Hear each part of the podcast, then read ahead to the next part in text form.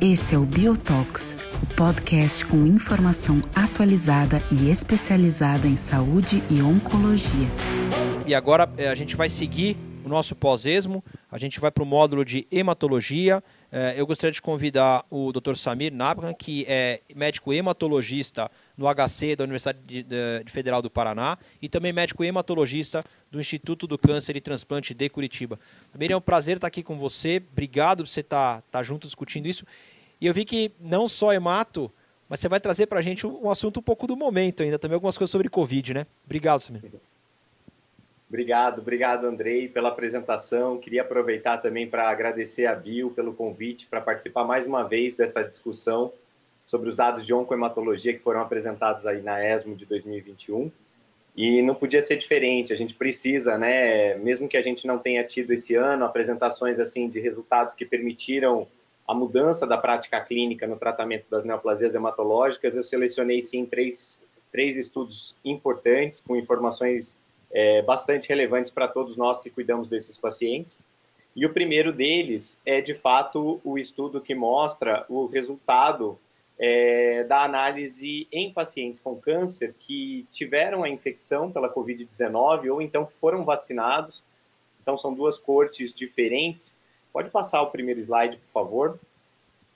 Então, esse estudo foi apresentado durante o simpósio presidencial e, e, junto com outro trabalho que envolvia somente pacientes com tumores sólidos para falar sobre a eficácia da vacina e a segurança da vacina nessa população. O estudo holandês, que é o VOICE, foi apresentado junto com o estudo CAPTURE, ele mostrou realmente que a vacina era eficaz e segura na população com tumores sólidos, tanto quanto na, no restante da população, da sociedade, da comunidade em geral, com, com, sem o diagnóstico de qualquer neoplasia. Mas a análise mais importante veio realmente por esse estudo Capture, que é um estudo inglês, foi feita um, um, uma análise prospectiva e longitudinal que envolvia duas coortes, a coorte com a infecção, com 118 pacientes, e a coorte vacinada, com mais de 500, quase 600 pacientes. Na coorte com infecção, a gente tem um subgrupo pequeno de pacientes com neoplasias hematológicas, corresponde somente a 10%, 11% da população. Então, a gente ali tem uma, uma amostra pequena de pacientes com diagnóstico de neoplasia hematológica, e no grupo da vacina essa amostra é um pouco maior como que eles fizeram para poder analisar é, é, como que os pacientes né, com, com câncer reagiam à infecção ou à vacina? Então, eles analisaram a resposta imune com a produção de anticorpos né, e a identificação desses anticorpos por títulos de anticorpos neutralizantes e também fizeram uma análise que permitia é, dosar a quantidade de resposta imune mediada pela célula T. Então, não só pela produção de anticorpos, mas também pela resposta que os pacientes tiveram é, de linfócitos T. Eles fizeram isso tanto para os pacientes que tinham sido identificados é, com a infecção pelo vírus é, selvagem e também as variantes, e também a eficácia da vacina, não só para o vírus selvagem, mas para as outras variantes, alfa, beta e delta. Pode passar, por favor? Então, a informação mais relevante nesse trabalho, do ponto de vista hematológico, é de que os pacientes com neoplasias hematológicas expostos à terapia anti-CD20 foram os únicos que tiveram realmente um impacto com uma resposta menor.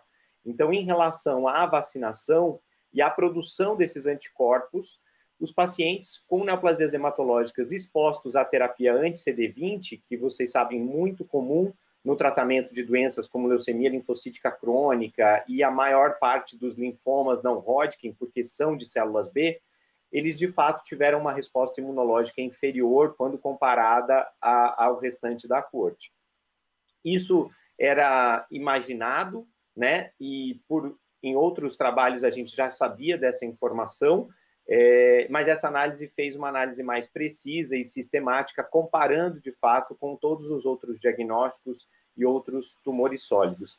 Isso é importante que chegue é, para o hematologista, para o oncologista, de uma forma que, que não, não impeça o paciente de, de se vacinar. Então, apesar da resposta ser inferior, a discussão principal desse trabalho é deve-se tentar a vacina, porque pelo menos a resposta imune celular, através do linfócito T, ela parece ter sido semelhante nessa população. Então, alguma resposta a gente sempre obtém, e os pacientes devem ser vacinados, mesmo que essa resposta seja inferior do que o outro subgrupo. Pode passar.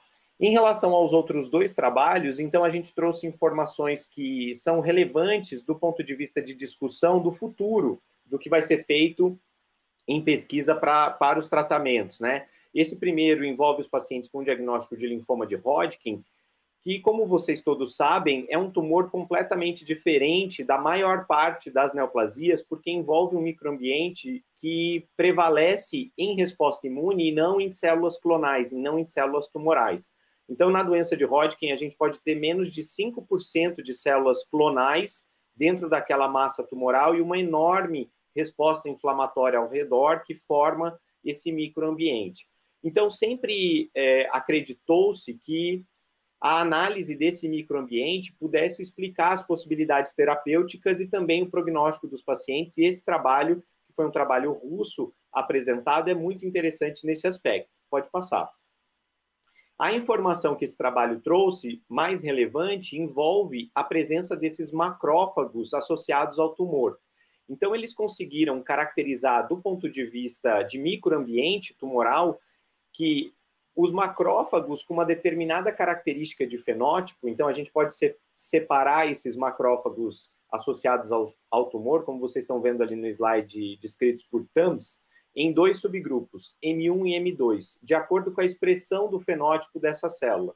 E eles perceberam que a presença de uma maior proporção ou menor proporção desses macrófagos estava associado não só a uma resposta melhor ou pior à imunoterapia. Nesse caso, o trabalho avaliou os pacientes expostos ao nivolumab é, e, e, permitia, então, uma sobrevida livre de progressão diferente. Né? Então, se vocês olharem os gráficos que eu coloquei no slide, são gráficos que envolvem, principalmente nesse gráfico à direita, os pacientes que tinham uma menor proporção dos macrófagos M2 eles tiveram uma sobrevida livre de progressão muito superior àqueles que tinham uma maior proporção dessas células no microambiente. Isso é extremamente relevante porque você define claramente, antes mesmo do tratamento, qual é o subgrupo de melhor ou de pior prognóstico. E com certeza, a partir dessa informação, é, várias análises é, e de risco né, e cálculos de score prognóstico vão, vão poder ser modificados se, se isso for validado numa coorte maior. Né? Então, eu achei importante a gente falar sobre esse estudo. E o próximo estudo, pode passar o slide, por favor, é um estudo que envolve um outro subtipo de linfoma, que é o linfoma folicular.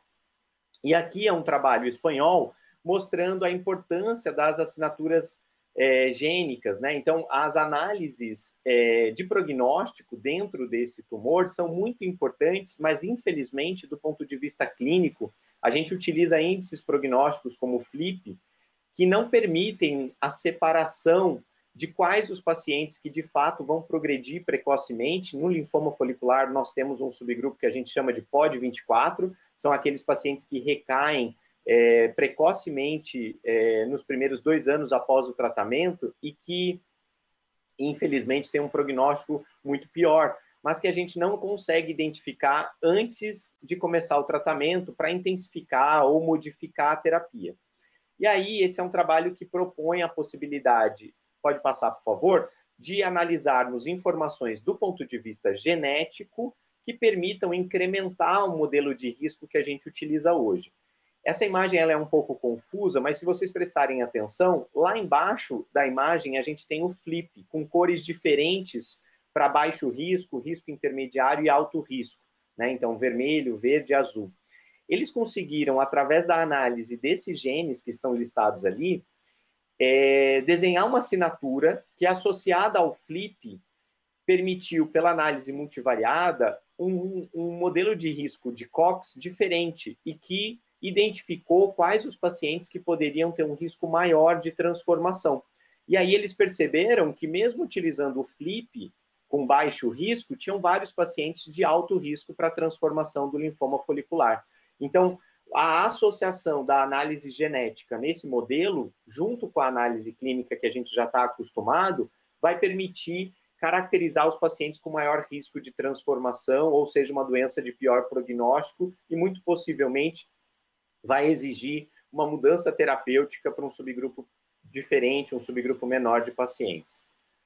Eram esses os trabalhos que eu havia selecionado, Andrei. Espero que vocês tenham aproveitado aí, porque realmente a gente sempre acaba é, trazendo informações que eventualmente não são de mudança da prática clínica de forma imediata, mas que vão permitir o desenho de novos estudos para que a gente possa fazer isso no futuro. Samir, super obrigado, foi ótimo, é, excelentes é, discussões aqui, na verdade apresentações aqui, né? E eu gostaria de frisar talvez um ponto importante que você trouxe, dois, né, os estudos de, de Covid, da importância da vacinação, né? A gente fica nessa discussão aí. É. Da importância da vacinação, principalmente até por conta de proteção, né? Comunitária, eventualmente, para quem, por motivos da doença ou do tratamento, eventualmente não consegue a sua proteção. E, eventualmente, abrir né, o caminho para, eventualmente, é, é, entender como é que será a dose de reforço numa população que talvez não consiga estar tá tão protegida. Esse é o Biotox, o podcast com informação atualizada e especializada em saúde e oncologia.